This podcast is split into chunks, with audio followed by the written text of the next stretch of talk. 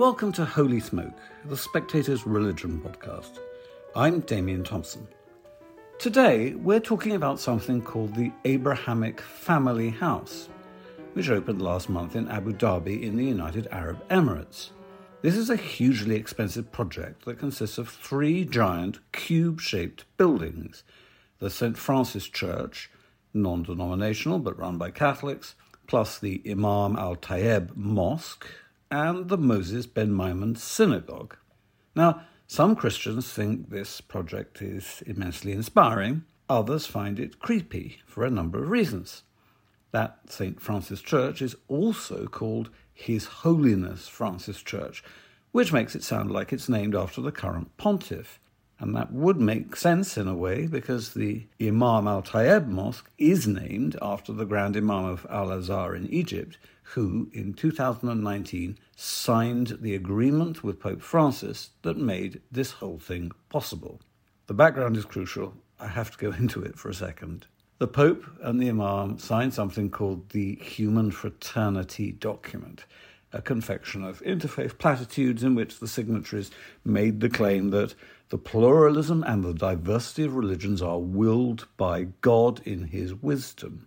In other words, the Pope was agreeing that God wanted some people not to be Christians. From an Orthodox Christian point of view, that's an extreme concession to the interfaith lobby, to put it politely, and also quite a claim for Sheikh Ahmed al Tayeb to make on behalf of Islam.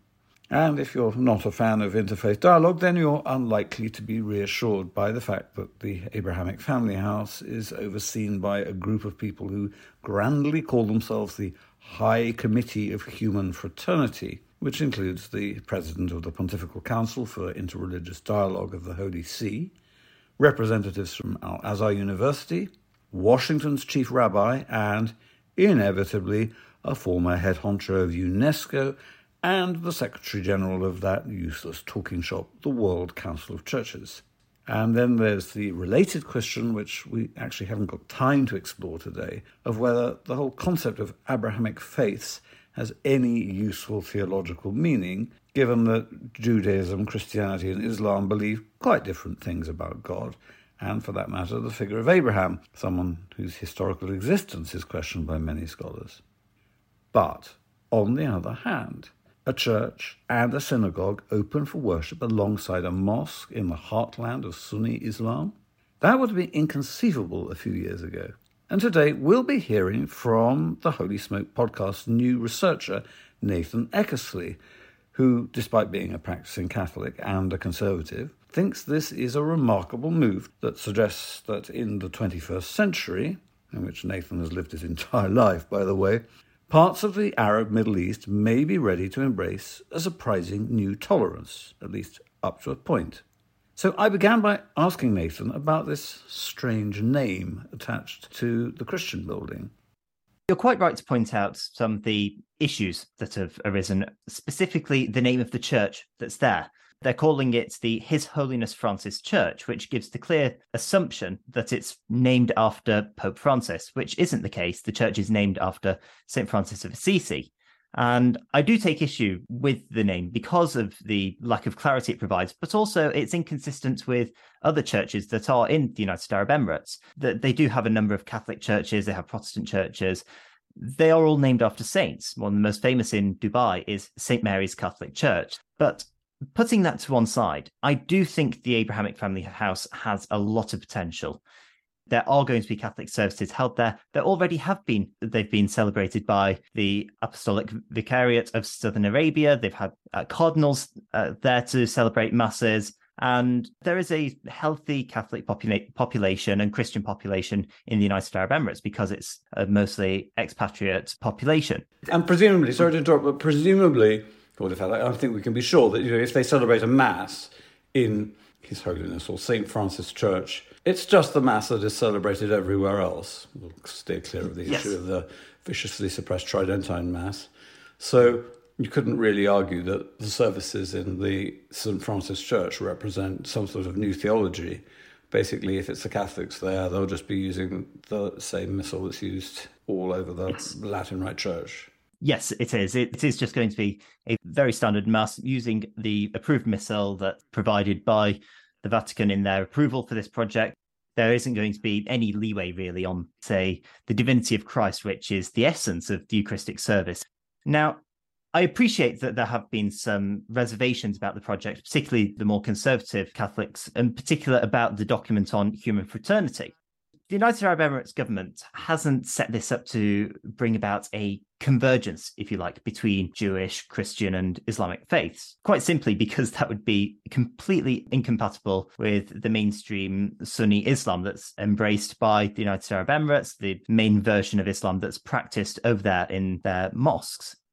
But one of the most interesting parts about it, I think, is actually the way the United Arab Emirates, through the Abrahamic Family House, but also, if we're looking at this from a more political level, the Abraham Accords that were signed in 2020, 2021, which normalizes diplomatic relations between the UAE, Bahrain, a few other Arab and Middle Eastern nations with Israel.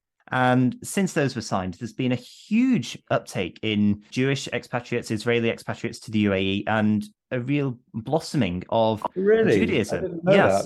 That. So the, the, Moses ben Maimon synagogue that's been built at the Abrahamic family house, that's the first purpose-built synagogue in the Arab world since 1935 which is just an astonishing achievement. And Jewish communities have been set up a- across the UAE. In fact, there's a really thriving Jewish community in Dubai at the moment. And there's lots of smaller synagogues that have been set up in converted buildings. And there's a, a, a number of rabbis who've moved to the United Arab Emirates as well at the inauguration of the Abrahamic Family House, the UK's chief rabbi, Sir Ephraim Mirvis, who himself is an Orthodox rabbi, he's uh, the chief rabbi of the United Hebrew Congregations of the whole of the Commonwealth, and he's been very complimentary about the whole project. In fact, he's made subsequent visits to the Abrahamic Family House since that inauguration. So this really is a project which is designed to accommodate. It's designed to bring people to the United Arab Emirates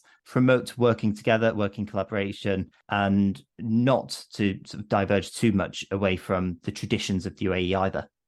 I take your point, and I'm fascinated to learn that so many Jewish people now feel comfortable operating in an Arab country and that they enjoy freedom of worship there which is indeed unusual. And in fact, there's been, I think, a pretty positive response to this initiative in major Jewish newspapers such as the, the Jerusalem Post, the Jewish Chronicle in this country. But look at it this way.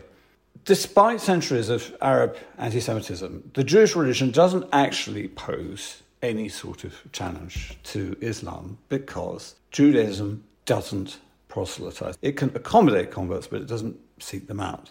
Perhaps it did once, 2,000 years ago. We're not sure that's an interesting debate. But Christianity, by contrast, emerged from the very beginning as a proselytizing faith, initially a, proselytizing sect within Judaism.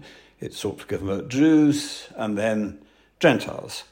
And later, after the Gospels were written, the more polite term evangelization was adopted by Christianity instead of proselytization. But as a faith, generally speaking, um, and this would apply to conservative Protestants and Orthodox as, well as traditional Catholics, it still seeks converts, as does Islam, which is another proselytizing religion, vigorously so.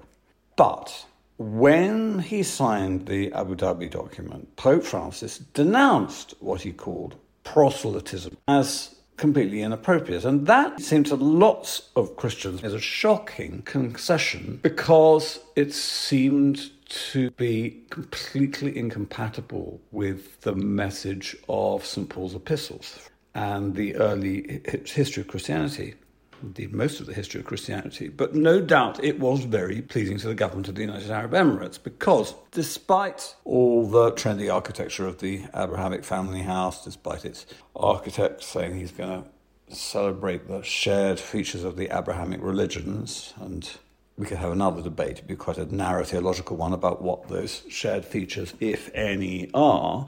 The fact remains that a Muslim in the Emirates who converts to Christianity commits a crime that is punishable by death because there is still an apostasy law in the UAE, isn't there?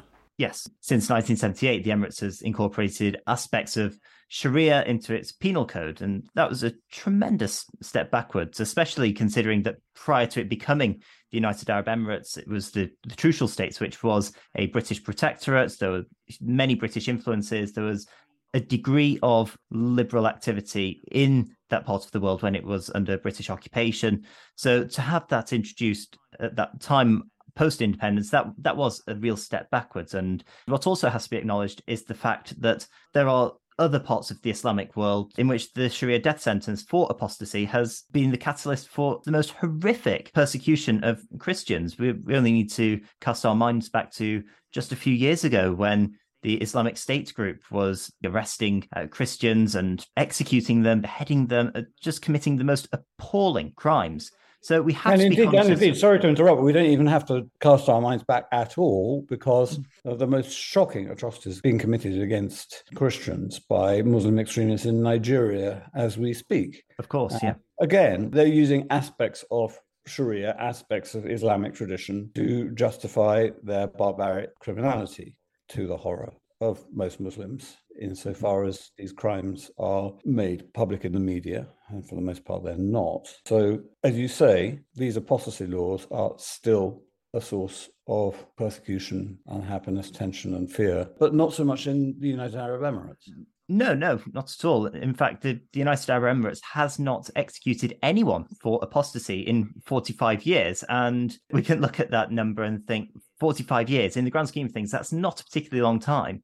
But in a part of the world where Islam and Sharia have been the dominant ideology and method of governance in a number of countries, that has to be taken as a, a small uh, success, a, a, small win, perhaps. But while, whilst it's reasonable to assume that Christians won't be able to evangelize Muslims openly in, in the near future, in the foreseeable, there is an increasing freedom not just for Christians, but for religious life generally. In fact, the UAE has embarked on quite a, a liberalization spree, if you like.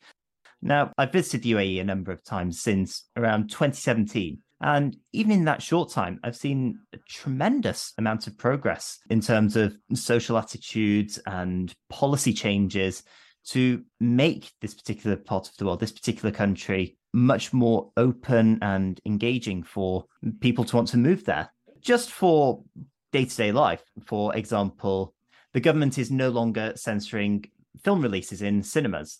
The country is moving away from uh, Sharia as part of its legal system. It's embracing a more Western style way of trying cases, hearing cases.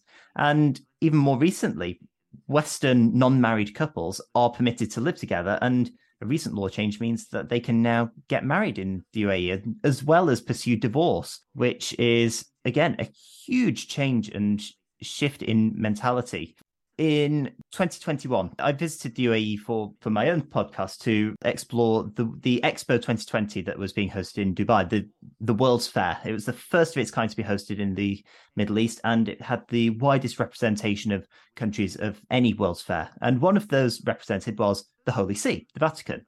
And in the pavilion that they had, they had a fantastic display. They had a recreation of the Sistine Chapel ceiling.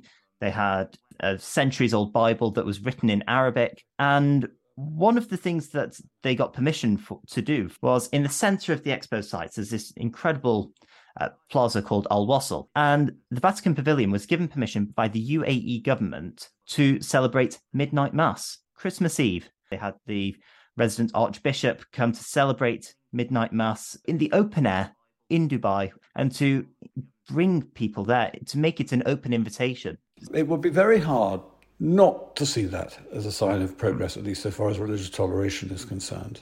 And I hope I don't sound unnecessarily carping if I make the point that a lot of this is about money. I mean, the fact that it took place in the context of a world fair, I think, is interesting because the United Arab Emirates wants to encourage a brain drain there. They, they want as much investment and as much tourism as possible. And clearly, if Christians feel comfortable there, if it never occurs to Christians that they are entering a country that is governed partly by the fearsome legal code of Sharia, even if that's easing off, then it's good for business. And in a way, that midnight mass was good for business. Does that sound too cynical to you? I can see why you might interpret it that way. But at the same time, we, we know that the experience of recent history and a variety of academic studies, there is a correlation between religious and economic freedom. Now, you know, as a student of the social sciences, the first law that we learn is correlation does not equal causation. You know, they, they are hard to separate, just as the political and economic freedoms also go hand in hand. Now, of course, the Abrahamic family house doesn't herald the end of religious persecution in the Middle East, but there was an interesting article from the, the Jerusalem Post on this by an Israeli researcher called Mohammed Al Duhuri. And his argument was that this idea of opening the Abrahamic family house in the UAE sent a new and crucial signal that it's possible to alter some of the doomsday predictions of the clash of civilization scenario, that famous 1990s theory from Samuel Huntington essentially arguing that there's such a divide between our, our cultures and civilizations that we can never live in true harmony. And whilst there are, of course, these major cultural differences and perhaps in some parts cultural chasms, this is proof, this Abrahamic family house is proof that we are seeing an incredible shift in attitudes, in mentalities, and in policy in the Middle East that we're seeing this move towards a more westernized system, a more open system, a more liberal system, a more tolerant system. Fair enough. The tolerance is not absolutely uniform. I'm not sure how tolerant it is towards Shiite immigrants to the United Arab Emirates, who tend to get deported in rather inhumane circumstances. It also has a very bad record of returning the endlessly persecuted Uyghur Muslims of China to the horrific regime with which the Vatican has signed a diabolical accord without ever bothering to condemn the persecution of the Uyghurs. But some progress is better than none, and this does seem to be rather a lot of progress. I, I just wanted to make a point really about how Islam is practiced in the UAE because we know that in the majority of cases of radical Islam, the individuals who have been radicalized, it's often the case that that has been done by the imam or in the local mosque. Now, as a means of countering that, in the UAE, a central council has been established, very senior imams, clerics, and Islamic scholars. And what they do is they collectively agree a topic each week for the imams to preach about that week. And in doing so, this is a means of curtailing to some extent what is preached in the mosques, whilst also giving those imams free rein to discuss what they want, provided it's within the boundaries of that one assigned topic. And to police it, they have regular spot checks. I suppose, uh, if you like, a mystery shopper kind of uh, practice to make sure that there aren't any imams or preachers who are veering off on the wrong tangent. And there are a very, very few cases of radicalization in the mosques since this system was introduced. They've seen a much greater level of harmony. Well, I suppose that's not exactly an exercise in preserving total freedom of religious expression, but if it keeps Islamic terrorists under control, then I don't have a problem with it. I do, of course, have a big problem with the Vatican's liturgical thought police using similar but entirely bogus excuses to monitor beautiful and peaceful worship in what Ross Douthat of the New York Times this week described as its attempted strangulation of Latin mass communities. But don't get me started. Nathan, thanks very much.